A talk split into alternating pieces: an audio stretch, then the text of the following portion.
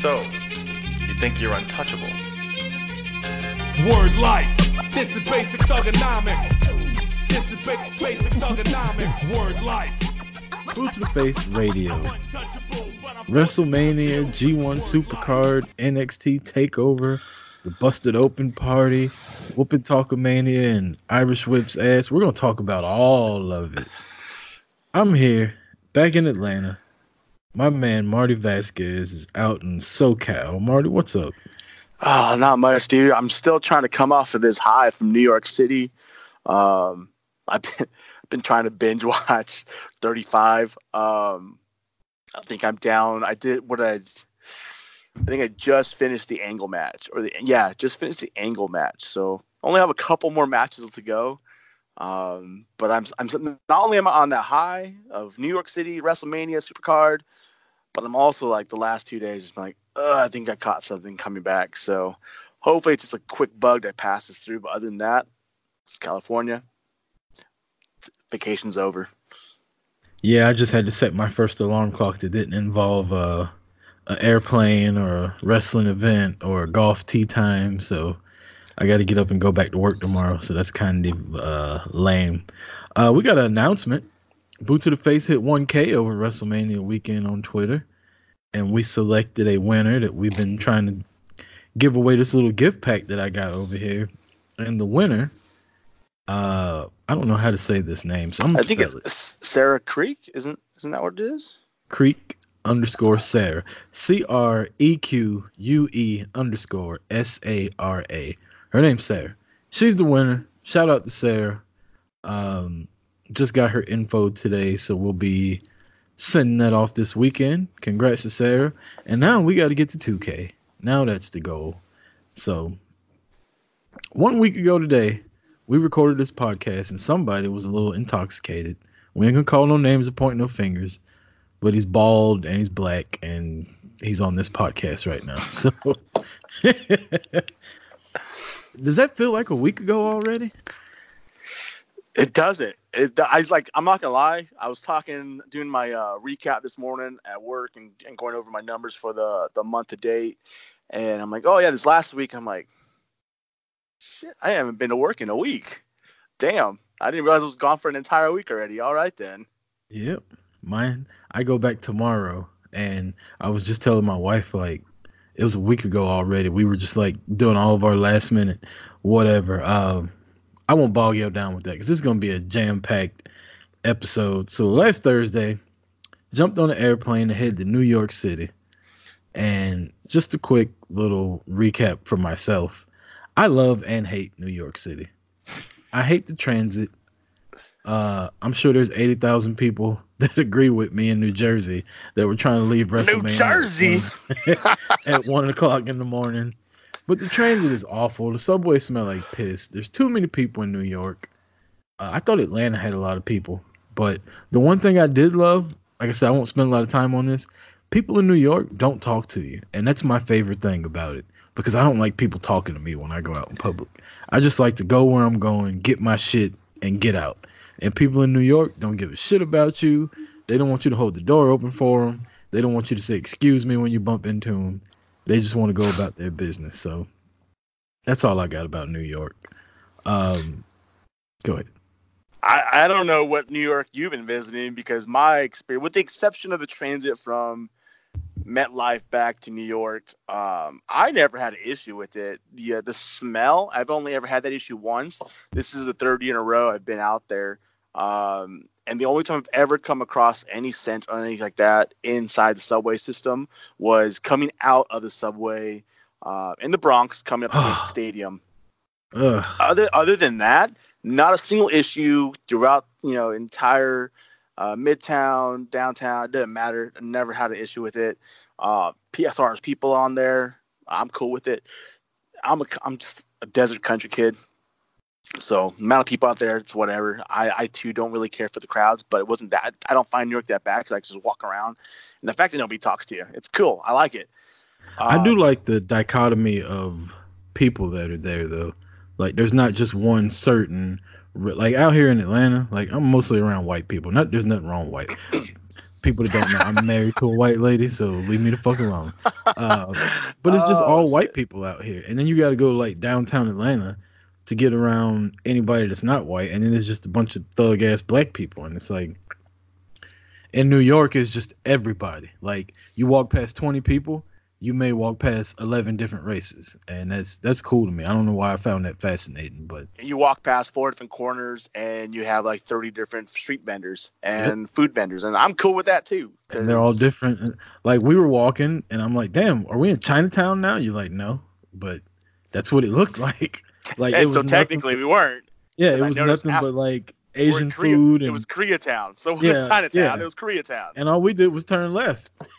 Like, we were in Times Square one minute, and then we were in like Little Koreatown the next minute. Like I like that shit. Like that was that was cool to me. So uh, Friday night, we went to a bar, uh, Jack Dempsey's, for uh, I can't think of the podcast name. and it oh um It was for NXT say, Takeover. say what say what i like wrestling something like that Yeah, yeah, yeah. Yes, I like wrestling. That's Yes, the name Like of the podcast. They were hosting a uh, a a free watch party.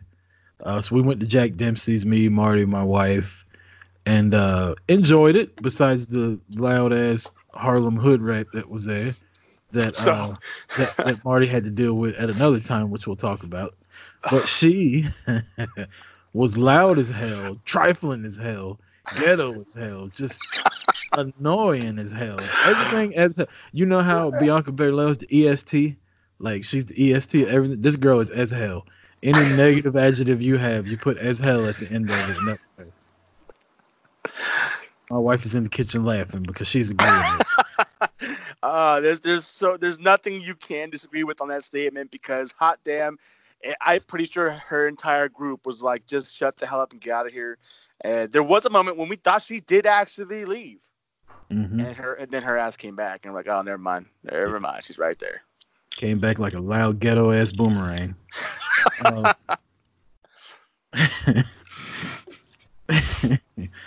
NXT Takeover was a really good show. Didn't didn't last too long. It was what like barely three think- hours, if that. i think i don't i think it was two and a half at the end of it all like 225 or something like that Uh, you got a match of the night that you had on there. Uh, fair warning, we didn't stay to watch the the main event. We tried to get out of there before the crowd did because this place had what four floors and they were all packed full of people watching wrestling. That And is so- correct plus somebody We- wanted some cheesecake some new york style cheesecake Yeah, yeah, we're not going to name any names but Yeah. she's not on this podcast right now right. Um, and, then, and then we didn't even get any cheesecake that night. Well, We you guys did it. I did. I did because I that place I told you had it, and I tried catching you guys, but you guys just kept walking. We had So- cheesecake the the morning, the next morning, but we left it in the refrigerator at the hotel, and then just ended up throwing it away because Oh, neither one of us felt like eating it before we got on the plane. But uh, but yeah, we left before the main event. I still haven't watched the main event because I it got spoiled by accident when I woke up the next day. I was gonna watch it and ended up seeing the result. So the match of the night for me that I actually saw was uh I hate to say this, Velveteen Dream and Matt Riddle. I really like that match, even though I don't like either one of them. Man, you're about to piss her off. She's gonna hear you talk to and I piss you off, piss her off all from New York right now because that was like her. That's that's the match she got up and left. I don't remember that. She left because of that match. Um, which I don't know why. Because I And I lied. I completely lied. I just forgot. That's not my favorite match. My favorite match was the tag team match. Um, I don't know why because I don't. I'm not a fan of the War Raiders, but anytime you can see Ricochet and Aleister Black in the match, um, they they always put on a, a top notch match. Um, even Gargano, I you know what? I'm not gonna lie. I kind of glanced in and out of the Gargano and Cole match. I thought. I don't know why. Maybe because it was a two out of three falls. It's like, oh yeah, well, it's gonna keep going and keep going. Um, but for me, the tag team match was the match of the night for me.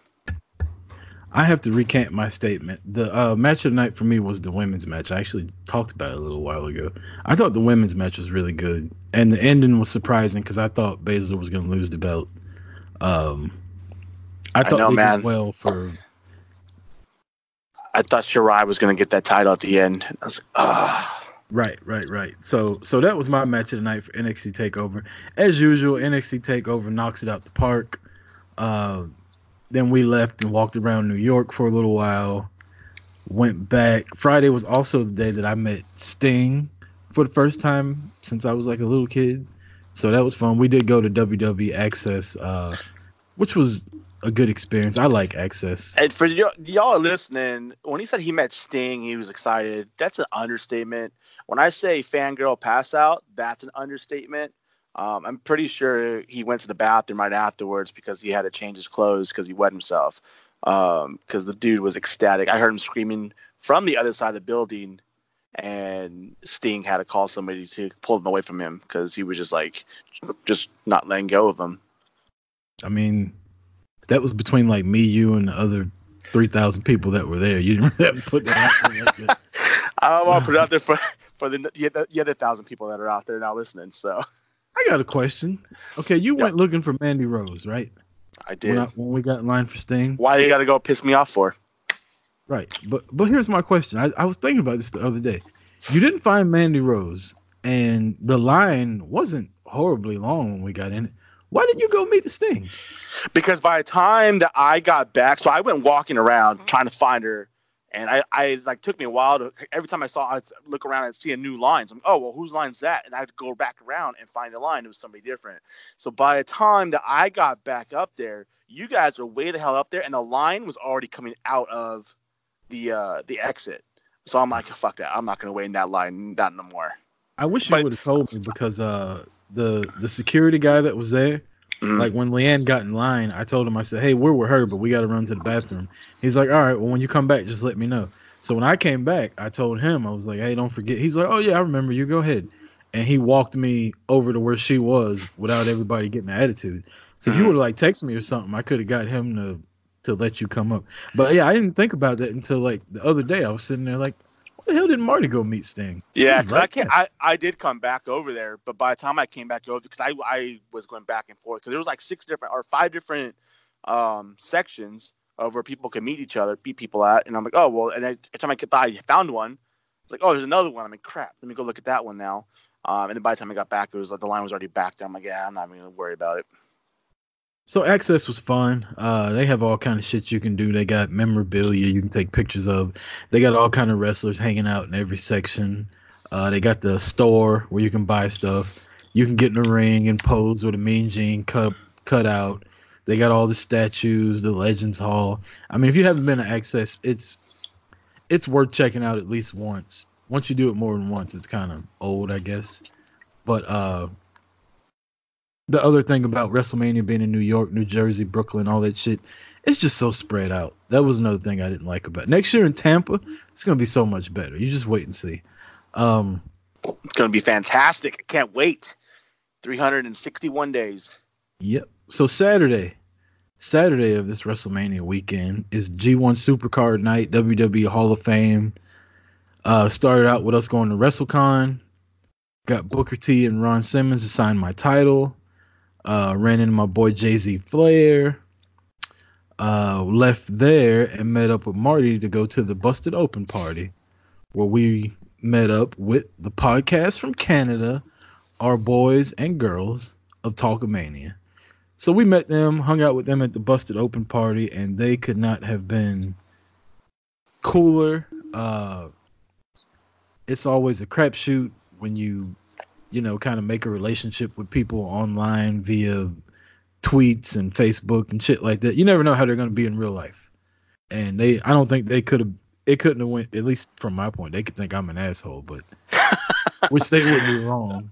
But, uh, but Jay and Dez were cool. Both of their women were, were fantastic. Uh, Jay's wife and Leanne, like, immediately hit it off so did Dez's woman, but she was kind of sitting closer towards the other end, so I don't know if she got in the in the conversation as much. But uh, she was uh, she was talking uh, to us the most, at the end, or yeah. like at the end of the table, majority of the time. Um, but yeah, no, I couldn't disagree. With, I couldn't agree with you anymore. Like they are the four of them are some of the coolest people out there. Like just open, having a good time. You know, it could have been awkward, but from the second they walked up to us in the line, uh, it was just cool. They're they're great guys. Um, their women are, are fantastic. They, you know, the fact they were enjoying it and having a damn good time as well is cool. Um, and it, it kind of just it really like between all three of them, uh, them, Leanne. They were all enjoying themselves and, and the group was having a good time. And what really stood out to me was the fact that we're doing this at our table. And I don't know if you noticed, like the guy who who like took that little stool beside me at the bar, like his woman showed up and was waiting with it, and she was like bitching and complaining the entire time about Oh, wow. what they're doing there. And missed like she, she's like, "What's this show for? This they talk wrestling? Like what the hell would they do that for? They have, it's on Sirius XM. They waste a channel for that." And he's like trying to explain it to her the whole time, and she's just like shitting on it. And he's and I'm like, dude, like get the fuck out of here, man. Like what do you do? like if she's not happy and she's ruining my time because I have to hear her in my ear right here? you either need to buy me a shot of whiskey or take her outside, whichever one you prefer. I missed Um, all that. But no, that's what was awesome. It's like the you know the six of us, seven of us are at the table, just having a good time, throwing down whiskey, beer. Uh, you know, just have it was fun. It was, we weren't even. I, I don't even know. I mean, when when everybody came out, you know, Dave and, uh, Mark Henry and Bully Ray and Dreamer was walking through the line outside. You know, it was cool seeing all them show up and being out there. But I don't know about you guys. I wasn't paying attention to the broadcast or even that section of the bar, the bar at all. It I was told my- basically whatever's at the table. I told my wife the exact same thing. I was sitting there remembering what happened there. I was like, "Oh shit!" She goes, "What?"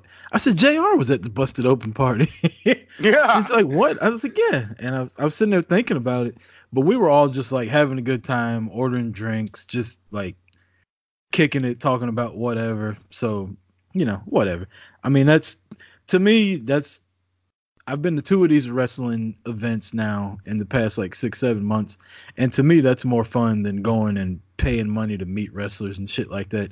Is when you meet other wrestling fans that you get along with and shit like that. That's just that's where the fun is for me. Like that's where I enjoyed the most was that little like hour and a half or two hours that we were there. That was probably the most fun I had the entire time. Besides, you know, me and Leanne off doing tourist stuff. Um, so yeah, I, I mean, I didn't get to Starcast, uh, but I got to go to Royal Rumble, uh, and the same thing. You know, before the show, we went to a Prichard and Conrad's um, podcast or whatever show they put on, and, and afterwards we did Ziggler and his comedy act afterwards. But it was just hanging, you know, hanging out with Hoop and, and then all the all the guys around him and that he hangs out with. And it was cool. It was getting to meet more wrestling fans, people who listen to shows and go to these different events across the country. Uh, and that's cool. It, it's you get a lot more fun doing that than you do a lot of the other things, like you said. Um, and for me, you know, getting around and meet other people who had the same interests as us and enjoy this stuff, you know, that makes it all worth it. And, and you know, for me, that was a, you know, I drove out to Phoenix, uh, and I would have just normally just would have went to the show and went home, but no, I got to hang out with everyone before and after, and that that was awesome time. So the busted open party was good. From there, we went walking around Times Square, and then we went to Madison Square Garden. Never been there. As a kid, I was a huge New York Knicks fan. John Starks was my favorite player because he was the only person I saw stand up to Michael Jordan, and all my family loved Michael Jordan, and I hated that motherfucker. Your I saw John Starks. people. I saw John Starks get Michael Jordan's face one day. He was light skinned like I was. I was like, yep, that's my guy. Never heard of him before. So as a big Knicks fan, I always wanted to go see a Knicks game at the Garden. I always wanted to go see wrestling at the Garden. And it seemed like uh, something that will never happen because I had no reason to ever go to New York. Until now, WWE wasn't there, but Ring of Honor and New Japan was there. And for whatever reason, old guy in me was tired as hell at MSG. But Naito and Ibushi was the best match I've seen live. I sh- I don't know if I okay. I'm not gonna be prisoner of the moment and say that. I'm gonna have to let that marinate for a little while. But that match was fantastic. Um, the ladder match was. I thought the ladder match could have been better. But Naito and Ibushi, that was that was probably my favorite match. Watching Jeff Cobb destroy Ospreay was good for me because I don't like Will Ospreay, so, so I love that too. But G1 Supercard, Marty, give me give me your thoughts on that and how you felt being in the building for. Uh, it was a historic show because that's the first time a non WWE wrestling event has been there in what 30, 40 since since th- yeah since the since the WWE basically put the monopoly on that and said we own this place. Um, not also not only is it the only wrestling promotion outside the WWE, but the only they're also the only ones to sell out, and that's what's crazy. This show was amazing. Um, I had it down. I'm not gonna lie. There were some moments where I was getting tired because it was one long ass day, and I don't think I had fully acclimated to like the travel and everything. Uh, and I say that because the next night at WrestleMania, I didn't get tired once. Uh, but so you know, it was still that was still a long ass card. I think it still went Yeah. like three or four hours. Yeah, Um, actually, I think it might have almost went five because I don't think we got out of there until after midnight. Still, it was it was pretty late. yeah, and it started at 7:30, so it's you know four and a half five hours still, not even counting the pre-card. Uh, great matches. Um, but yeah, like you said, I I'm going to back on what I was saying for weeks already. I expected that that ladder match to be like the match of the year. I thought we were going to get a lot more out of that match than what we did. Uh, maybe I was putting too much into it because of who was in the match. Um, but it was still, a I thought it was a great match. Could have been more Yeah. to it. Yeah, Um, was not expecting Lethal to take the leap, though. I can tell you that right now. Out of all of them, I didn't think he was going to be the one to take that leap, and he did onto Taven, and that was awesome. Uh, I got I got awesome video of that too. Um, but obviously Taven won the championship, which is fantastic. Uh, which I'll get our fantasy points updated this week. Um, but when it comes down to like matches, Naito and Ibushi, holy hell, that was a clinic. Like the false finishes, the story that was told, the back and forth, uh, the the way that the two of them just mesh and blend so well together. Absolutely one of the greatest matches I've ever seen. Um, I, I'm not gonna say it's the best match I've ever seen because I still think that the Ospreay Marty Scurll match at Fighting Unleashed um, back in September that I saw was amazing. Uh, obviously, not as much on the line as there was here. Uh, however, that was uh, it's an amazing match, and but uh, the Bushi Naito match that I mean everybody was was into that match was fantastic. Um, great thing about the night, Okada wins his belt back. Love that. I know you walked out on that part.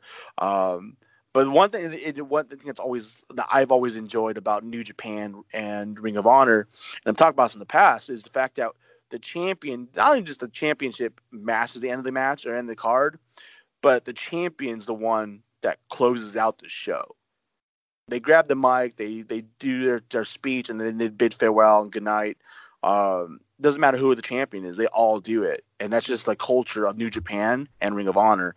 And I and I, so I sat, there, I stood there and watched Okada do his speech, and um, it was fantastic. I just I just love the way the New Japan and Ring of Honor put their shows together, uh, with the exception of bullshit ass run-ins. Um, but other than that, great night. Um, I'm trying not to say I completely agree because I was listening to all of it, but I was also like making a note as to what to close the show out with later. So you kind of threw me off when you stopped talking in the middle of it. But uh, the tag team match, the four. All right. I thought I was under the impression that this was an elimination match for both belts. I could have sworn that the tag match was supposed to be elimination. Am I crazy? No, it was a it was a fatal four way.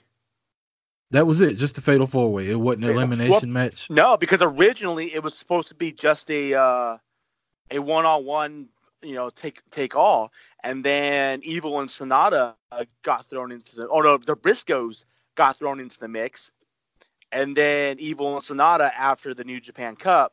Uh, after Sanada was done with that, they ended up getting thrown in the mix. So it ended up being it was one supposed to be a one on one take all, but Right. then it got quickly turned into just a fatal four way. So where I don't, I don't know. I thought I heard or read or something that that was supposed to be an elimination match. Like one team got eliminated until there was only one left. Uh, PCO, this motherfucker's crazy. He, okay, I'm I'm I'm at a loss for words right now, just thinking about what I witnessed in person. Guerrillas of Destiny picked this man up for a power bomb inside the ring and power bombed him outside the ring. Now, his partner, uh, what's what's his partner's name? Uh, Uh, why am I blanking on it right now? Black's overweight big brother, basically. Yeah. Him, Brody King. Is it Brody, Brody King? King. Yeah, yeah, yeah. Brody, King. Brody King was outside the ring and he was like, "No, no, no, don't do it." But he was on the ground. So I'm thinking he's gonna stand up and catch PCO. No, they power bombed this motherfucker from the in-house to the outhouse. I mean, like from over the top rope to the outside of the ring. He hits the ground and like On his neck. Like, the loudest thud. I'm in the 200 section. There's 16,000 people in there making noise, and I heard that thud, and it was just like I had the chills. Then they put the camera on him, and he did this like sit up, like the Undertaker, and started smiling, and then he fell back over, like, no, that shit hurt. and then like five minutes later, he does a swanton off the top rope to the apron to the floor. Like, what the fuck is wrong with this dude? And he's 50 he, he, something I was years say, old. he's like 50 years old doing this shit. Like it's crazy. Anyways, look. oh man, that was I heard I heard about him and I've always looked at him and been like I can't get into it cuz I see like at Starcast he was walking around and shit and I'm just like that's not my thing. Like I I completely judge the book by its cover. I'm a Yeah, fan. I'm pretty sure a couple weeks ago you're like, I don't want to see that old ass fucker up there fighting shit. Yeah, I'm I pretty sure those were your damn. I want to see that motherfucker words. every chance I get now. like I'm a fan now. Like I that's my bad. That is completely that like our truth said that's on me. I I completely judged the book by its cover. I looked at that guy and was like, "There's no way I could like a gimmick like that." Even his entrance, that was like a Triple H entrance. Yep. Only it didn't take 45 minutes for him to get out there. I mean, it took like 45 minutes for him to get electrocuted back into the, to, you know life or something. Man. But the shit But was that dope. shit was like awesome. it made sense. He's like wrestling's Frankenstein, so it Yep. completely made sense. That was uh, that was that was a fun match. I'm glad the Guerrillas Destiny won. I like Tama and Tonga. And, Did you see uh, what happened afterwards? No, I'm not So- talking about at, I'm not talking about at the match. I'm talking about like backstage, like press conference. No, Tama, no. Tom, so there's a video out there too. Tama grabbed the like dropped on the floor and picked up the Ring of Honor tag team belt and just chucked it. He's like, "What the fuck cares about Ring of Honor? Nobody cares about that shit. Fuck Ring of Honor." And threw the tag team belts against the wall and just like sat down. I was like, "Son of a bitch! All Oh, right, damn, he's going full blown right now. Oh, Ain't no man. good guy no more. Ain't no good I guy saw no him. more." I saw him tweet, uh, "Fuck Enzo, fuck Cass, and fuck Ring of Honor." I was like, uh, "Well, can't really I- disagree with what- you." man. that's funny because I also I saw him post something about like um, they were smart enough not to go after the uh, the champion. They knew better to go after the champion, so I had to take care of everybody else on the outside. I was like, oh damn, God just kind of stood there like, "What?" They did, they- shit they're to do like, yeah. us. exactly. So if you don't know what we're talking about, which I mean, if you listen to a wrestling podcast, you do. Enzo and Cass did a run in, uh, and this was this was probably twenty or thirty minutes after. I don't know how it was in your section, Marty, but it started circulating in our section about what happened with Bret Hart. Like the guy next Yep. to me, he's like, "Dude, did you hear what happened to Bret Hart?" So we looked it up, and uh, then out of nowhere, like the bell rings, and it just this is another thing that had me thrown off. I thought it was an elimination match. So when the bell rang, there was like this pause where nobody kind of knew what to do. And then you look up and you see people fighting, and everybody's like, somebody jumped the barricade. And as soon as I look down, all I see is blonde hair. And I'm like, that's Enzo. And then you see Bully come running down, and everybody's like, oh my God, this is real. I can't believe they're really fighting. And I'm like, dude, where's security at? Like, I don't know, but look how they're hitting each other. I'm like, okay, wrestlers hit each other for real all the time when they want to. Like, you Mhm. can't believe. So they're all thinking it's real. Enzo and Cass left through the crowd. If it was real, they would have left in handcuffs because they basically trespassed and attacked wrestlers for assault, kind of like the guy that the other guy just tackled Bret Hart and he got arrested. So Yeah, and he got think- his ass he got his ass beat on the Yeah, way out got- too. he got his ass. And I, Uh, I- yeah, I mean, where, where my section was, I was basically looking like straight down at that at that side because I was on that side of the ring, so I saw it like happening, jumping in, jumping out, and I'm like, and then Bully came out. I'm like, okay, maybe this is this is you know a shoot here, and then, um, and then like I'm like, where's everybody else at? And then like some more wrestlers came out back, but I'm like, no, no, this is a this is a work. Like everyone in my section knew it was a work. Like they there was nobody saying it was this shit was real because everyone's like, where the hell security at? Like, this is ridiculous. You know, I was at Survivor Series a couple months ago when Enzo was like four rows back and he just starts, you know, trying to hijack the show, and they fucking tackled his ass and carried him out. Like, That's shit went on that's like real 10 right there. minutes. Ex- You know, this shit was like a full blown brawl. Um, yeah, they. I mean, yeah, that's. I, I'm interested to see what happens if this is going to be long term. If they're coming to Ring of Honor, um, I've always thought that Enzo could be like the long lost stepbrother, the Briscoes. Um, but I would love to see them just beat the shit out of him. That'd be awesome. Well, it made the Briscoes look bad because Enzo and Cass were hanging with him and they were beating up Bully Ray. Bully Ray can say he beat the shit out of Enzo all he want, but I saw Enzo grab him by the throat and like take him down, and like two security guards had to get Enzo off of him. Now, and there's another video of it where, and then when Enzo gets taken off of him, Bully Ray's just kind of like sitting there, like, what the fuck just happened? and so it made him look bad too. Like he's coming out as a babyface, basically. Like, why was he even there? He's a bully. Why does he even care about what happens at Ring of Honor? I know you're trying to make it look real, but be real if you're gonna make it look real. Um, so that was batshit crazy. Yep. Like you said, uh, world title change. Both world titles change hands. Uh, every title changed. Every title changed hands that night, with the exception of the North American title, right? Well, no, because even then, uh, that was a that was a title first title match too. Didn't Ospreay lose his belt also? Ospreay lost his belt to uh, Jeff Cobb, which I Oh, was so no. happy for. Zack uh, Saber was Zack Sabre retained his belt, didn't he? Who did he? Yeah, he, he beat Tanahashi, which was bullshit. yeah. Nobody yeah, he made in their right out. nobody in their right out. mind thinks that Zack Sabre Jr. can beat Tanahashi. That's some bullshit. First He tied that a bitch up like a pretzel. Mm, my Like, goodness. Oh, I was so pissed off You know how we talked about how Oscar made Becky Lynch tap out when she did Yeah. that bridge, and it was like, yeah, I get it, Becky. You you ain't got a choice. Ain't have a choice. He had that motherfucker all kind of t- like tied up. He looked like a Uh, fucking spider monkey, man. Yeah, and Tanahashi couldn't even. T- I think he blinked three times to let the referee know that he was because he couldn't tap with his hands or his feet because everything was tied up. He didn't have a choice. Like I get it. It was a stupid outcome, but when you look at how he did it, it's like, yeah, yeah. Uh, new world champion, the Women of Honor title match, man. I want the Women of Honor to be so good because there's so much good women's wrestling going on, but that was probably the least favorite match I saw of the entire weekend. It was just, and then the the angle ran after it was very predictable, very slow, took too long. The crowd wasn't into it. Um, it's basically the beautiful people part two. Only Angelina Love looks like she's 174 years old, but you know it could be, could be something good. Who knows? I don't know. Yeah, I uh I mean as far as the match goes, uh I'm not gonna say it was like the the worst match tonight because or the weekend because for me personally the worst match was probably Mysterio Joe. Just it wasn't. I mean obviously it was going to be a quick match whether or not Mysterio's injured or not. Um, 60 seconds. For me at that point it's like why even have the match? Just put that on the pre-show if at all. It's already a long match. With the in, the entrances were long enough. I mean, you could have saved five, ten minutes um, on the whole entire Met card with that.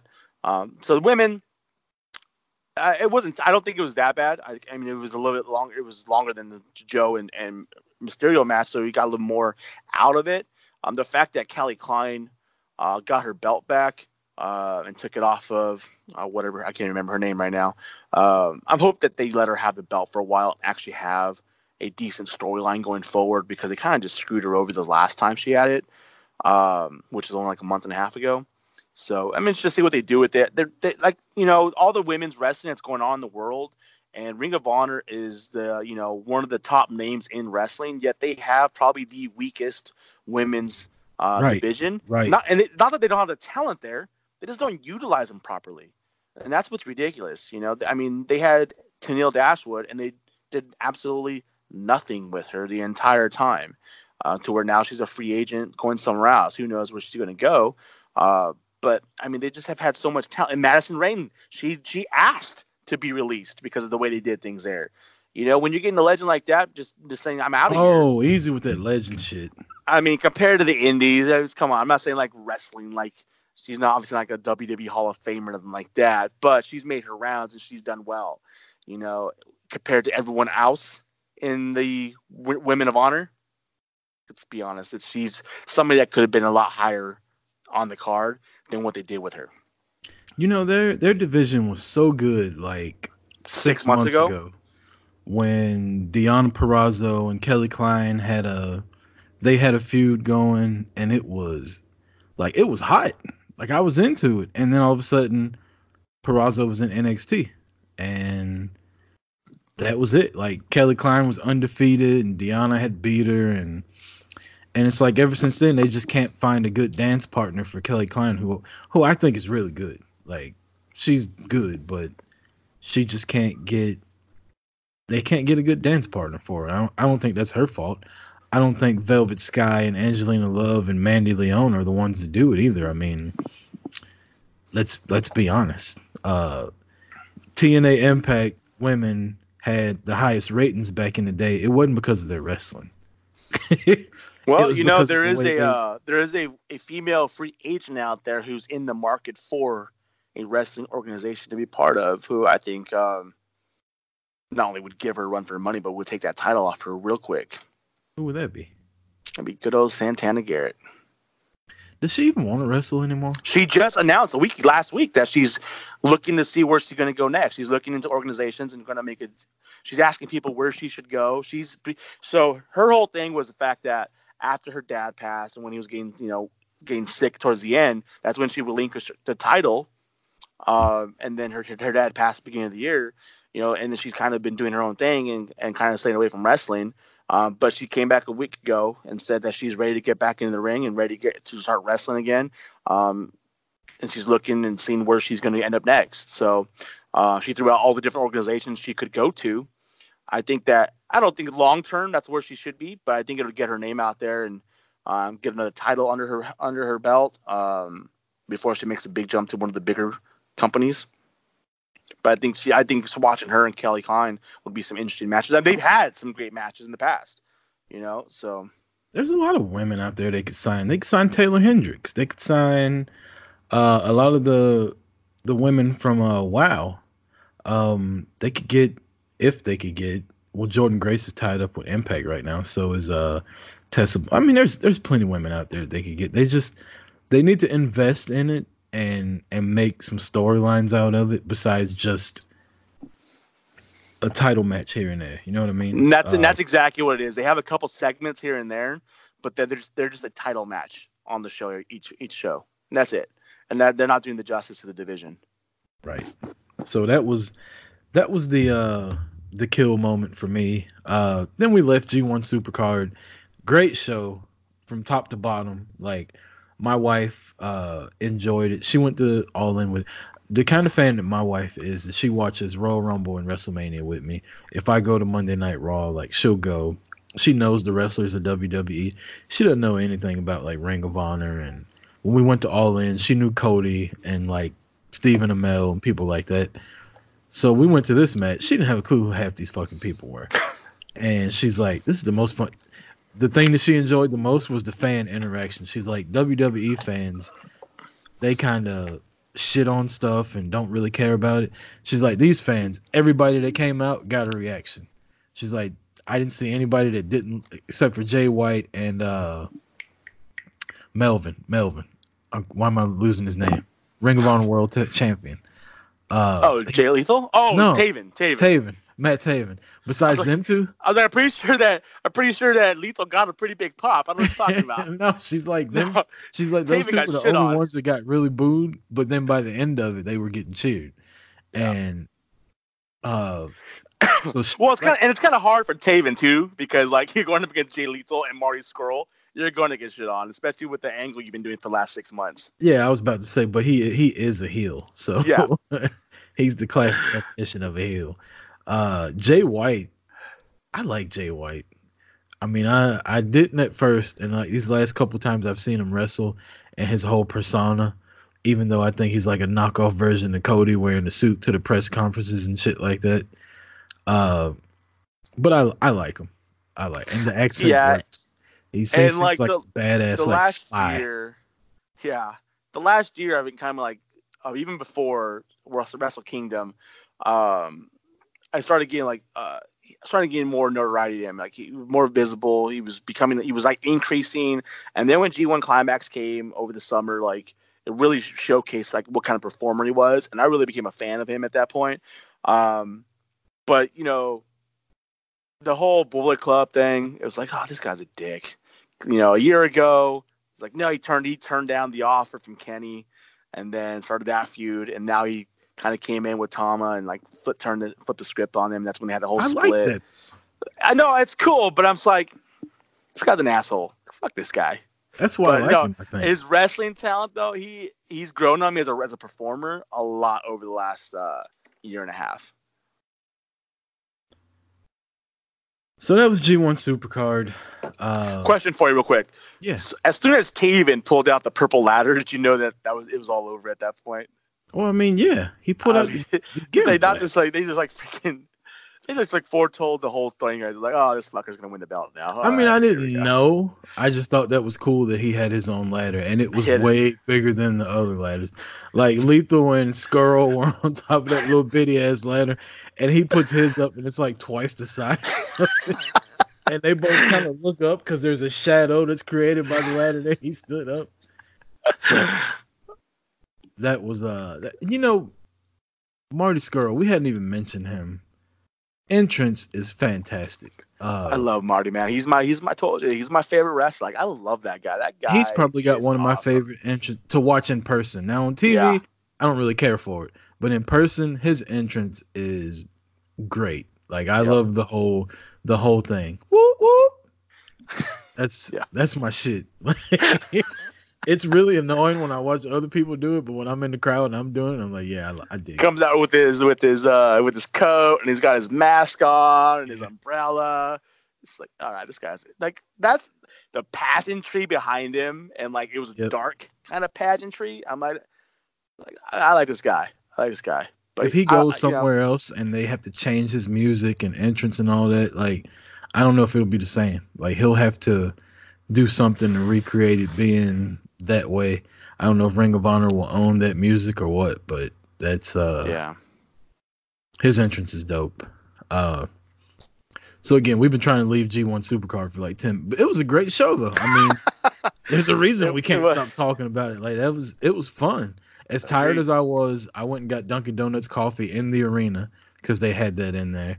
And uh, this is New York, all right. Here in Georgia, it was done a different way, but this is what happened in New York. Me and my wife went outside to the concession.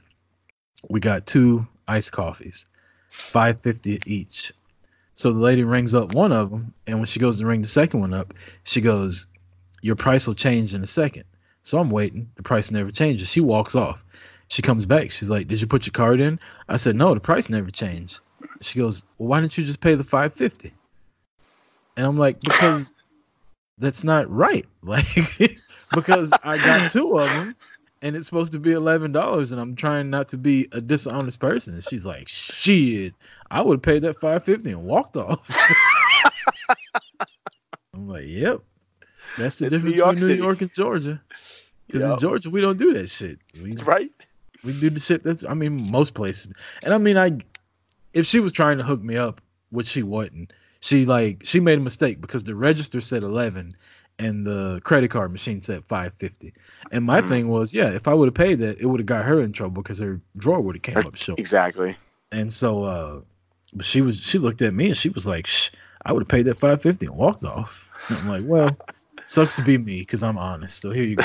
And here's a three dollar like, tip. She's like, I walked away. You're asking to walk out without Yeah. paying for shit. Right. And here's a three dollar tip for telling me to steal from you. so we leave damn. G1 Supercard. Uh, we all go our separate ways. The next day, I wake up 3:30 in the morning to catch a 7:30 flight. I think we take an Uber across the Brooklyn Bridge, uh, get to the airport, fly home. It's WrestleMania day. Marty, how how'd your day go on Sunday? Not nothing too eventful, man. Just kind of hung out in the hotel room and called it a day. Um, that was about it, you know. So, Yeah. no, place was freaking amazing. Hot damn, dude! Like Sunday, I got up. I'm like, you know what? I'm gonna sleep in on Sunday. because it's gonna be a long ass day. Um, so by the time I got up, I got ready, got down to didn't take too long to get down to uh, MetLife, which was you know had to get on a different transit to uh, get across over to New Jersey, which was odd because the entire week I'm like looking at like trying to see routes of how I'm going to get there. It's like you're going to take the bus across and do all this, and then that day, like a whole new transit popped up. It's like oh well this is available now because they're going to the because they know the stadium's going to be open. So that was cool. It wasn't didn't take too long to get there. Um, on the way, got there, and it just you have you know 80,000 people out in the parking lot trying to get into the arena. Um, that took forever and was ridiculous. Then you wait a whole line. Then they're like, oh yeah, we're gonna open up a whole new line over here. Go and go over there. It's like, then what the hell did I just wait over here for when you could just open it up the first time?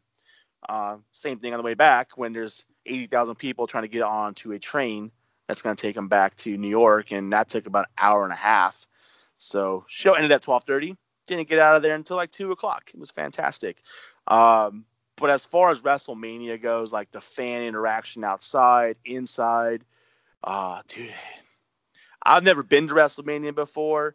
Uh, it was amazing. I, I one, I wasn't expecting my seats to be as good as they were. I was expecting them to be up a little bit higher, but I was one. It was one section on the the floor section, like the actual on the floor, was the only spot between me, the stage, and the ramp and the ring.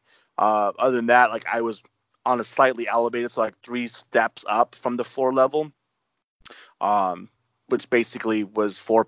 you know 2.0, um, and by the ring. So I saw all the every time anyone was all the announcers were coming out, they're walking right out in front of us, um, right there next to the stage. So you saw all the entrances. Um, speaking of entrances, I was on the side right there where uh, Triple H's car came out of, and Triple H, I don't care what anyone says. Triple H always has. Obviously, he gets the biggest budget because it's Triple H, but his entrances are always badass. And when that was coming out and the sand and the and the the, the dune buggy came out and the, the flame oh dude it was fantastic. I just love it. Really? Um, really? I do. Really? Yes i do. The show went six hours and triple h's entrance was fucking 47 minutes and then he wrestled a 25 minute match and you loved it. I love the entrance yes. So triple h always gets a pass. No but people people tune in to triple h matches because of the entrance do they not his entrances are over overdone. All right, well that's because his matches aren't. Like he's got to over. He wrestled a 25 somewhere. minute match. He wrestled the longest match on the card, on the longest no, show. Didn't. Yes, he did. Go look it up. The he wrestled the longest match on the card, over 25 minutes. Him and Batista went. When he he does it every fucking year. He wrestles the longest match on the card with the least storyline every year. Yeah, I see you googling. Yeah. Go ahead and tell me I'm right. I'm like the angle opposite hypotenuse. Always right. All right. He may have gone longer than like three minutes, but. Then who? Then the championship match. Which one? Uh, Becky, Ronda, and Oh, you mean Charlotte. the biggest fucking storyline in wrestling all year, but Triple H and Batista go longer than them? That's the match you're talking about? That's the match I'm talking that about. That fucking guy where he spent seven minutes trying to pick Batista's boogers at his nose with some pliers. Fuck Triple H. holy shit! And he went 20 seconds longer than the AJ Nakamura match last year. All right, I'm done. I apologize. I admit when I'm wrong. Um, People anyways. don't listen to me about Triple H because I don't like him because he beat Sting at WrestleMania, but Triple H fucks up WrestleMania every year. WrestleMania is long as hell. Marty, they started the main event at midnight.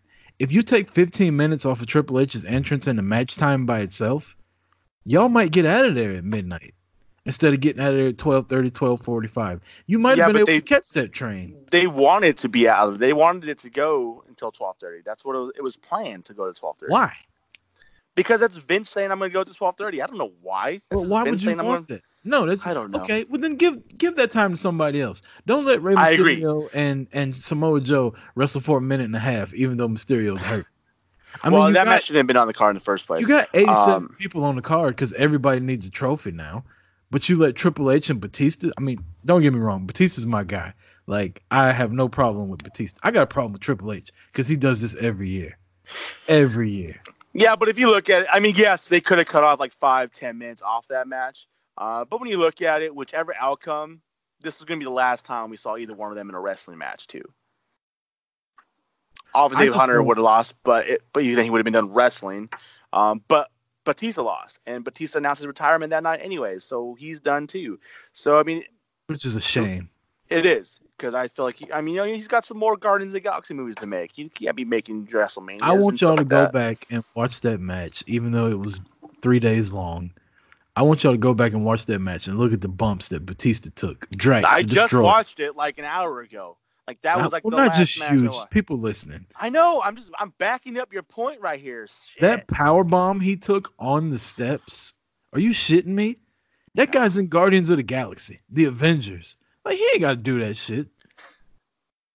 And y'all complain because he's got a nose ring, so you make fun of him. Meanwhile, he's getting power bombed on the fucking steps, getting hit in the face with a sledgehammer when he makes millions of dollars in Hollywood. Y'all need to res- put some respect on Batista's name. Pissing me off. And my guy's done for good now. Why? Oh, Shit. because Triple H I retired him. for miles inside this pit of danger. That's the second time he's saying tonight. Just so y'all I know. walk alone. Fucking love Uh, but it was a great. It was a. I thought it was a great card. Uh, long. a- Obviously, it's a long ass card. It was long, um, but it was fantastic. there was only one point of the entire time. Like when I got there, I like I was right in front of like the concession stands, the bathrooms. I'm like, it's perfect. This isn't going to be an issue. I can go right in, get in out. Uh, don't have to worry about having to go climb through lines and whatever, whatnot. First thing I noticed was that they had coffee right there. They had beer on the other side, coffee right there. I'm like, I'm set. You know, once I get tired, come over here, get some coffee for a couple bucks. I'll be good to go.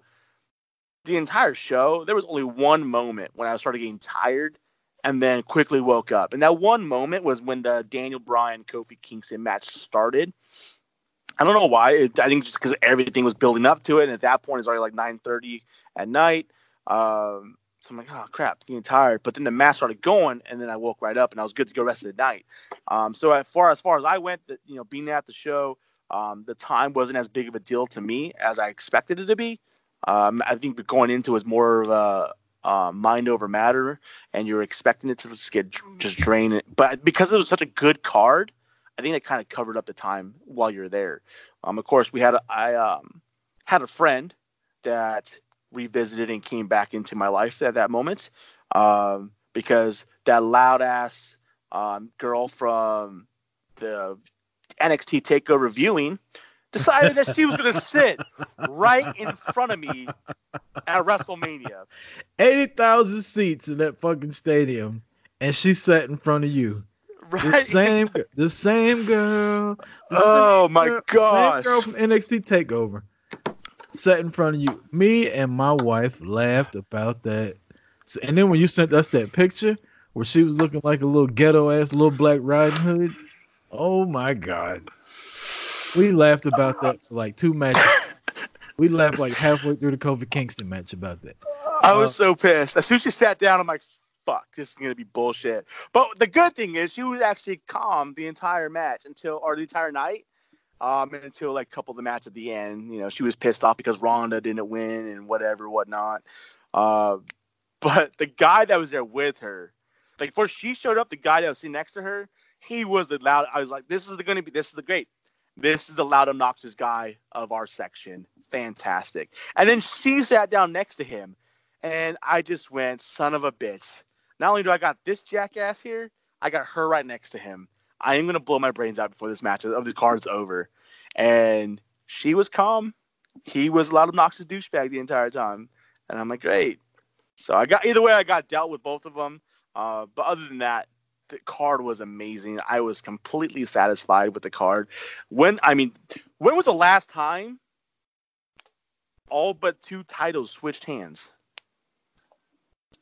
Yeah, that's And in, in theory, every title, with the exception of one, switched hands within 48 hours. And that one title was the title that lasted a minute and a half. Every other title switched hands. And we'll get into that later because I know that that last one doesn't it kind of pisses you off, but well, uh, I digress. what last one? The last title that switched hands Why would that piss me off? because the Usos lost their bouts to the Hardy Boys.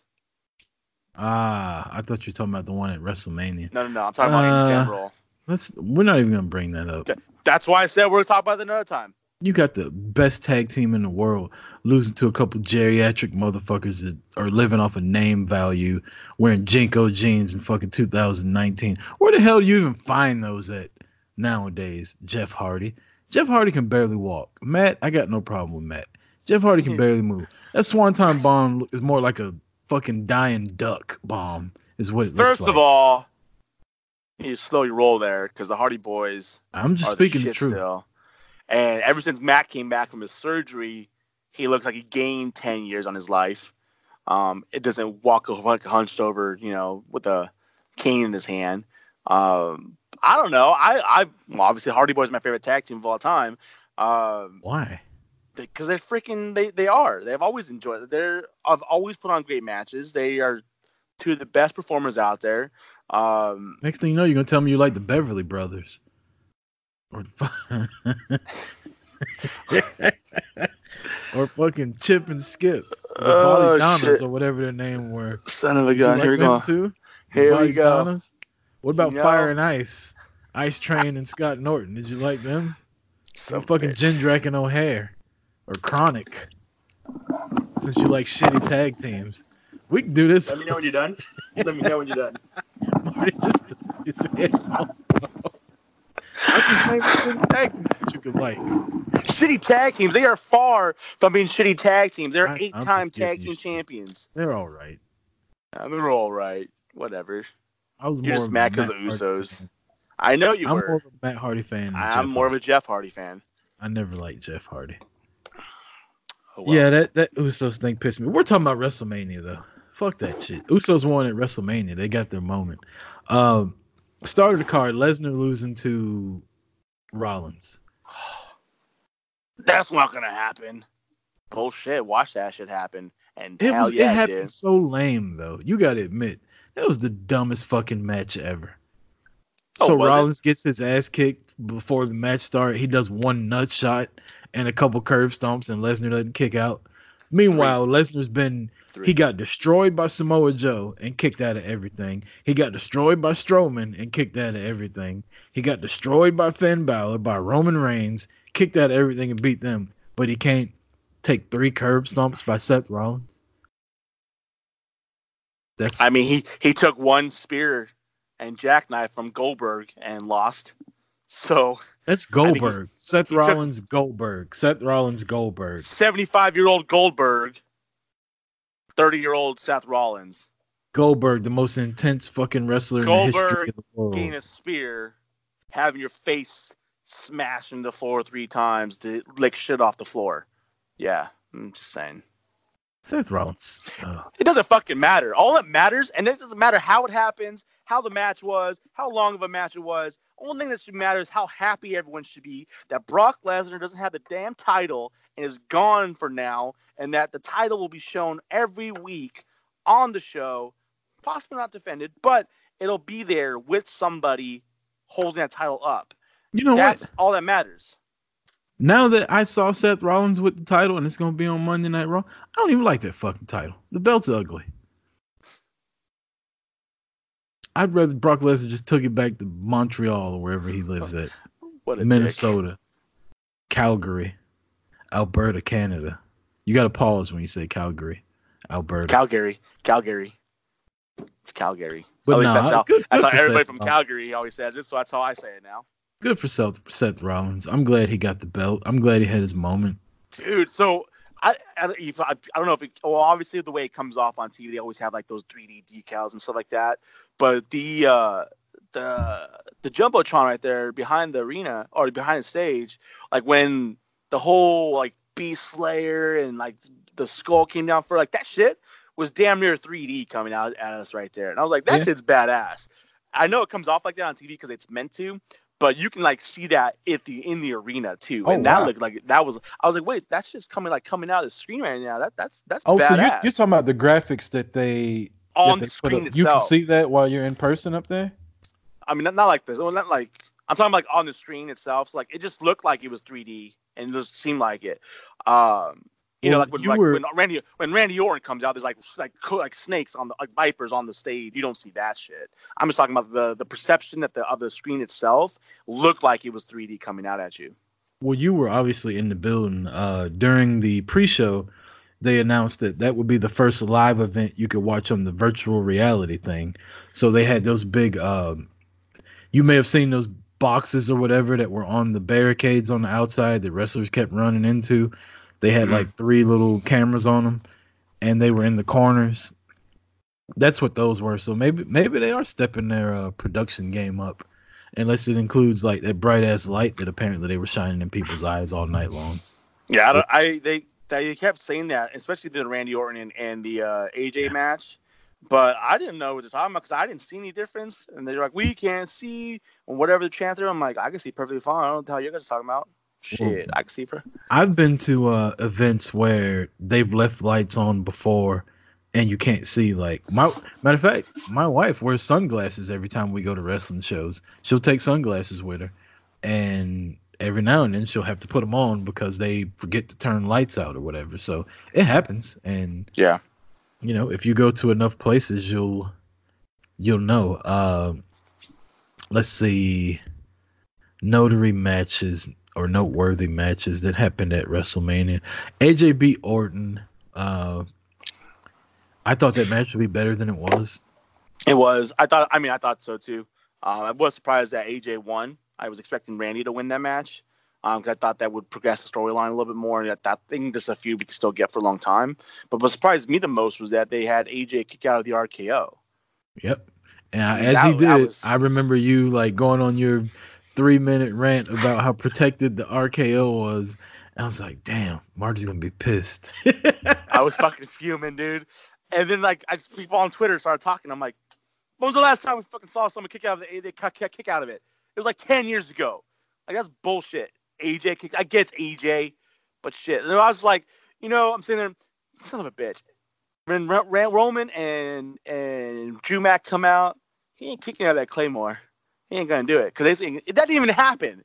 And I'm like, they wasted. They did all that. They, you know, 15 years and they're gonna let AJ kick out of that at one time. Like, really? and then Orton didn't kick out of the phenomenal. Although he did get hit with two of them. He did he get got hit yeah. with the one on the outside first. So they kind of protected the the phenomenal forearm. Which they don't need to because Brock just kicked out of like three times four months ago. yeah, but he's Brock. He kicks out everything unless it's a curb stomp. That is, I mean, that is true. Uh, Kurt Angle got spanked just like we thought. Six minutes. Baron Corbin destroys Kurt Angle. Uh, the end of uh the end of Kurt Angle's career. So we lost two legends this past Monday. Uh, To retirement. Let's be clear about that. a wrestling machine and you know i really don't want people that are younger that watch wrestling now and remember because you know if you watch Ric Flair towards the end, you're like, "What's the big deal about Ric Flair?" If you don't go back and watch, go back and watch Kurt Angle. Yes, there. It's, especially when he first came in. When he first came in, he was a submission specialist. All he did was wrestle. His feuds with Benoit and Jericho were amazing, um, especially with how they led up to WrestleMania 20 or 2000 um, with that you know triple threat two two title match. Um, but his feuds everywhere were great. And then as he got more you know versed with the business, his feuds with The Rock and Austin and Triple H, they just kept getting better and better. Uh, I wasn't a big TNA guy, but you know when Kurt was on TNA, was a I would tune in. in TNA. Yeah, he and that's he was the yeah exactly. He was the badass there. You know, he Him was more of a Joe. Yeah, he was more of a comedic and and submission specialist on WWE, but completely flipped that around when he was on Impact. Uh, yeah, when he first can't- shaved his head, when he get when he lost that hair versus hair match in WWE, and then he got hurt, I think, and he came back after putting on all that muscle, and he turned into just like a badass. That's when I started because my my best friend Brent, he always liked Kurt Angle, and I just thought he was a dork. And uh, when he shaved his head, he put on a little muscle, and he stopped being so damn goofy, and he just started wrestling when he was the wrestling machine. I was like, damn, Kurt Angle's a fucking bad motherfucker. And then he showed up in TNA, and that's when Joe was running shit, and he just walks in to Joe and headbutts him and starts that feud. I was like, okay. Then he had a few with Sting, and then they started the main event Mafia. Um, it's been said before, and I kind of agree with it. Like some of his best matches were in TNA. Um, the majority of his more serious stuff was in TNA. So if you can and you haven't seen it, go back and watch Kurt Angle. Like, don't remember him as this broken down old guy that can barely move. Go back and watch the the good shit of Kurt Angle, and you'll know why he's getting the treatment that he's getting. Um, Carmella wins the Andre the, Gi- the Andre the Giant, the uh, women's battle royal. Strowman, Strowman's You're ripped. starting, you're starting to sound like uh, R-Truth there, man. Strowman is ripped now, man. Like out of Yeah. nowhere, he just like, I mean, he was always big, but like out of nowhere, all of a sudden he's lean, got a six pack. Kamille's got his ass back in the uh, in the gym, man. They're not together anymore. I know, but they're post he's posting pictures of them in the working out in the gym the other day. Ah, okay then. Go ahead, Just getting, just getting, just getting his ass in uh into shape again. Can't have him falling back to that Wyatt's days. Come on now. Good for him. Speaking Yeah. of guys that were looking ripped, fuck, Luke Harper was looking ripped too, man. Like Did he win his match at uh, Axxess? he did. He, did. That's good. Uh, that guy he wrestled, the uh, he's not Russian, but he's got a Russian name, or maybe Mm-hmm. he is Russian by way, but he's from like Boston. I watched him and uh, Keith Lee have the best match of the night at NXT here in Atlanta. So I can't remember the guy's name, but he he's gonna be really good. Uh, Strowman won the battle royal. The Major Brothers won the tag team titles. They beat uh, the Revival. I don't have my button for fuck the Revival, but you know. Oh, that's so awesome. But hey, gi- give it up to Wilder for knocking Buddy out at the Hall of Fame thing. right. Um, what's the other match that happened on the pre? Oh, the cruiserweight title match. That that match was good. Nice and uh, Buddy Murphy. Buddy Murphy. Yeah, I, you know, I'm not gonna lie. I, I was that one. I was in and out of watching because I that's when we had got in. It started like right after I sat down to find my seats and stuff, and then I'm like, oh, you know what? Before it gets crazy and people are still trying to get in, I'm gonna go get get some food and get a beer. Um, because this match just is about to start, just started right now. Like they were coming out. Um, but so I kind of caught it on the screen and stuff like that. Um, but from what I saw, and like the net, the loud, the, the the crowd out there, it sounded like it was a pretty damn good match. I watched it the other day, um, and it was, yeah, it, it came off as a really solid match too. Did you see uh, Velveteen Dreams video? Nah, So he's standing in the uh, where the wrestlers walk out after they leave, and he's recording himself, and he's like, "Yeah." And then you got this guy right here who couldn't make his WrestleMania moment. He's caving under the spotlight, and Buddy Murphy's walking by, and Velveteen Dream steady talking shit, and Buddy Murphy turns back around. He goes, "Wait, what'd you say?" And he comes back in the frame. And Velveteen's like, "Oh, I'm just telling everybody how you couldn't live up to expectations and how you fold under pressure." and then they kind of go back and forth. So I'm guessing one of the ways they're going to get involved with one another, or Velveteen Dream's just been a bitch like normal.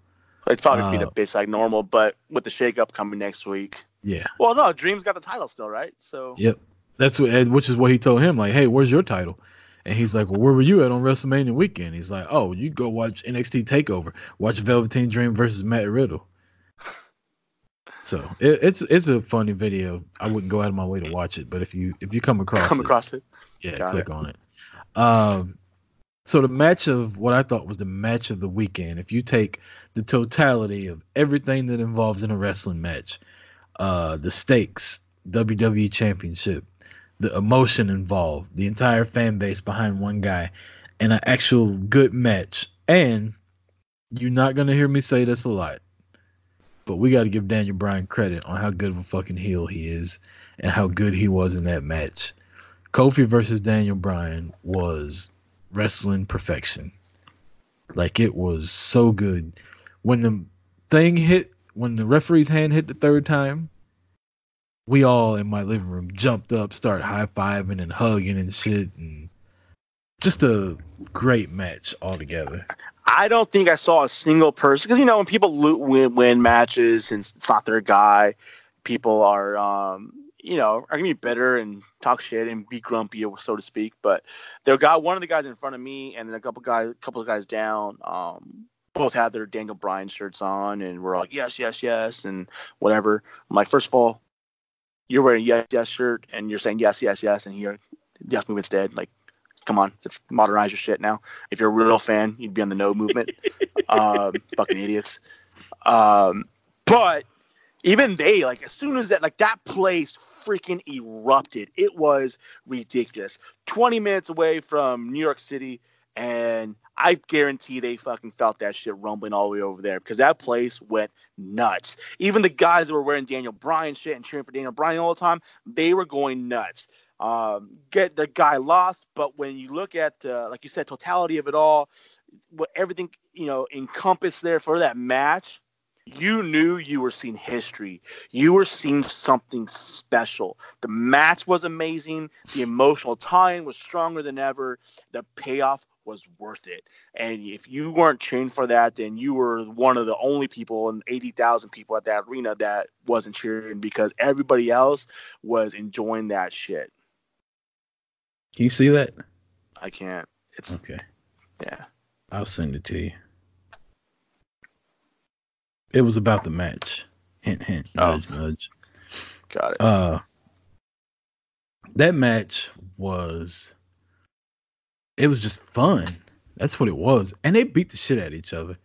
Like when Brian grabs Kofi's hands and starts stomping on his face and shit, and then when Kofi reversed it, and then Big E and Xavier's reactions on the outside, like you can hear them talking, like, "Yeah, now give give him what he needs, give it to him, hit that trouble in paradise." Oh my god! And then when when Kofi won and they went on TV, they didn't show the table that had the title on it. They and then when they showed it at the end and they took the vegan title off and and threw it away and when Woods took the blanket off of the of the original WWE title, that pop was louder than the damn three count pop was. yeah, it was. And so uh that was just it was just a great match. Uh It was. Absolutely. that's what wrestling is supposed to be. That's what the Becky Lynch Ronda Rousey match was supposed to be before they put Charlotte and all these twists and turns in it. And as good as that women's match was, and it was good, um, this is what it should have been because when you don't add factors into it just to have somebody else in the match and add these extra storyline elements into it that you don't need, and you just have two people going for one thing, one heel, one face, one hated, one loved. It's so simple. And this was simple. It was easy to follow. It was easy to cheer for. It was a great match. And then the the right guy won. And loved every second of it. Uh, and speaking of the women, I'm I feel bad for them because it's the first women's pay per view or main event, and they go on at midnight. And then you got this fake ass Charlotte Flair helicopter entrance that was clearly pre recorded, like days in advance, and you're still making people wait after a seven second dance break that was like five minutes of who knows what. After a 25 minute Triple H match. I don't know how cold it was in the arena. It wasn't. Uh, but it was after midnight at the end of a WrestleMania weekend where everybody's been partying, drinking, hanging out all night, and then you start winding down when Sunday comes around. There's probably kids there that wanted to see that match that had to go to school the next day that were from the New New York, New Jersey area. Um and you put them on at midnight, which I think was a disservice to them because the crowd was completely I shouldn't say completely dead. They were loud for Becky when she came out, but it wasn't Kofi. When she and then it's like they're trying to they pushing her, but they're not. Like every time she wins or does something, it comes with an asterisk. I got the the three count. Like yeah, yeah. You're looking at what I sent you? Yeah. Oh, okay. Oh, oh no, yeah, yeah, yeah, yeah. I like the three count, but I didn't like it for WrestleMania. I think she should have hit a definitive move and pinned somebody, just like Kofi did, where the crowd could count one, two, three. But on a wrestling sense, I completely understood that. First off, Rousey sold the fact that her knee was messed up from Charlotte beating the hell out of her, where she couldn't pick Becky up from the Piper's Pit, which gave Becky time to recover just enough to reverse it and put her in the crucifix, which Rousey didn't do correctly. If I'm, which Rousey didn't do correctly. If I'm uh being honest as a as a person that's watched that move be done a thousand times, if her legs are over her head, her shoulders don't shoulders don't come off the mat. The way her body was contorted, it made her shoulder come off the mat for like a split second. But I just think they should have had Becky hit her with a move and beat her. But the fact that they did have Becky pin her is a good thing. It just it came out of nowhere. For a main event, I think it should have been more definitive. You know what I mean? Yeah, But- it should absolutely. There should be like emphasis on the finish on that. Right. But let me say this. I watched that match again uh yesterday. That was a good match. hmm They beat the shit out of each other. Like Yep. there was I mean there was a lot of like you know clumsiness, I guess, if if that's what you want to call it, where they barely messed stuff up. But who cares? They beat the hell out of each other. They put each other through tables. They were slamming each other into the guardrail. Um, Becky and Charlotte did that Spanish fly off the top rope. Ronda took an ass whooping. She gave an ass whooping.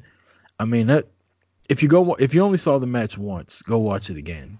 I just think that it would have been so much better if it was at eleven o'clock instead of twelve o'clock, because the crowd would have been into it more. That extra sixty minutes, I think, killed the crowd. Um, great match. The right person won. Becky two belts. That's how WrestleMania went off the air. How was it in the stadium? Um, I mean, once people realized what happened, the place went nuts. They really did. Uh, it was it wasn't as big of a pop as it should have been or could have been because of the finish. Like everyone's watching, and it didn't look like it was a.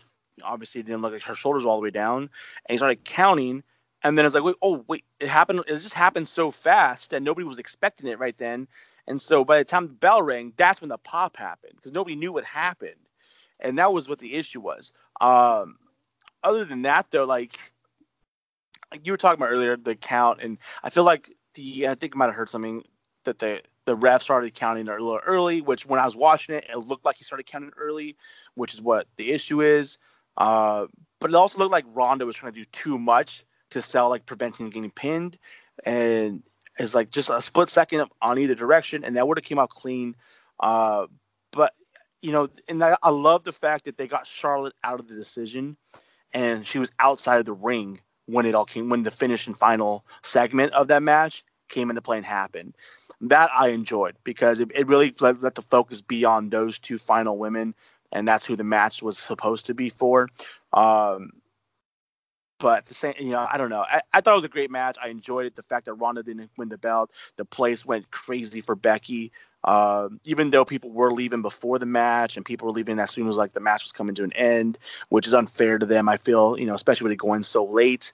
Um, but I don't know. It's the place still went nuts. Obviously, didn't go Kofi nuts, but when you have something that was that was organic and happened over a six to eight week period of time, and then you have something that was organic that went six months and went up and down the entire route, you lose a lot of that momentum, and people, you know, people were into it, but not as much as as Kofi because at that point it's like just get this over with so that we can get what we want.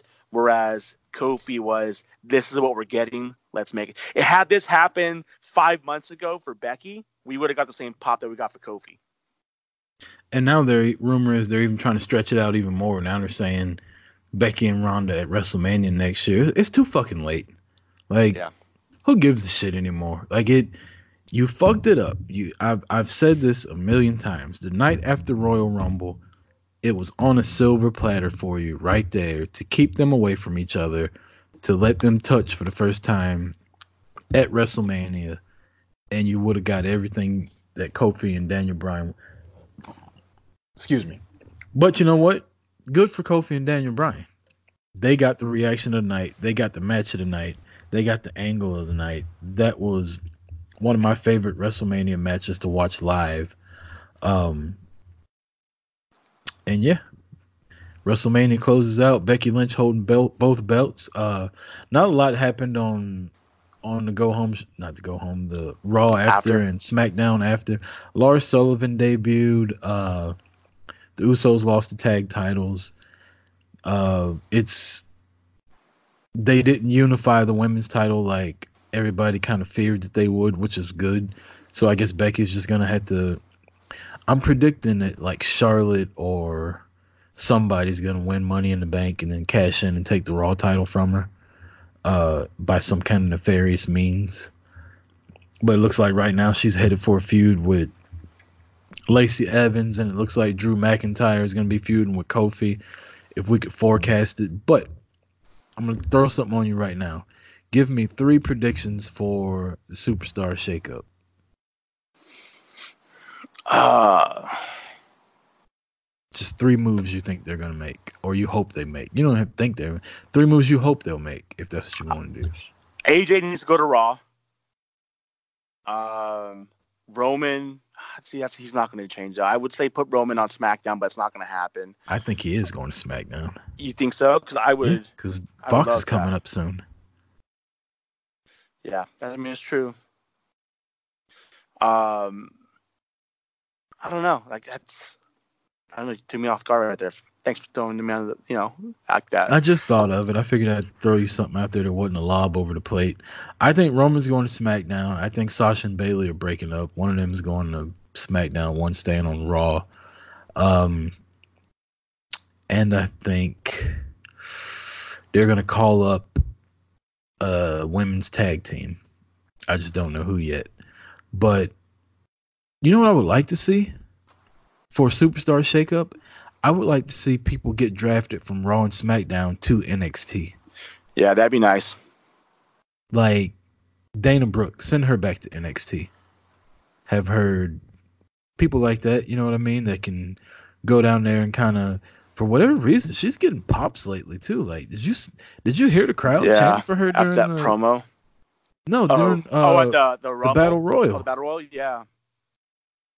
And so, uh, you know, send people like that. And I shouldn't say back down because it sounds like a demotion, but you know, if no, we're gonna do a super, because the, it's it's not only that, but the NXT is being carried as a third brand. yeah. So if we're gonna do a superstar shakeup for all three of them, then then do that. Um, I think Braun's going to SmackDown. If you put Braun on SmackDown, then you can't put Roman there. You got to separate those two. You just can't do it, or else we're just gonna, with a smaller show and a smaller roster. That means we're gonna get more Braun and Roman. You just can't keep doing that. I agree, but I just I think they're both going for some reason. Uh, yeah. So that's that's all I got to say about that. Yes, sir. Boot to the face, episode 30. It wasn't as long as I thought it was going to be. We covered everything that we wanted to. Um, ProWrestlingTees.com slash boot to the face. Shout out to uh, Joe for, I think Joe was the last one we had buy one. Uh, congrats again to Sarah who won the giveaway, boot to the face. Now we're headed towards 2K. Um, I think that's it as far as announcements go. I think so. It's been a long week, Marty. It I'm is. glad it's over. I'm excited to get back to work tomorrow where I can relax. Nice. Um, so that's it. Let's go ahead and end it. I'm closing the show with Batista music, by the way. So when you listen back, you're gonna hear "I walk for miles." I don't want to sing over it right now because I'm putting it back in. How'd you like the ending last week? Did you like that shit? I thought that, I thought that shit was fantastic. Yeah, I, I'm proud of myself. I'm patting myself on the back like Barry Horowitz. Nice. For Marty Vasquez, I'm Chris Rucker. This has been Blue Face, episode 30. Peace! Later.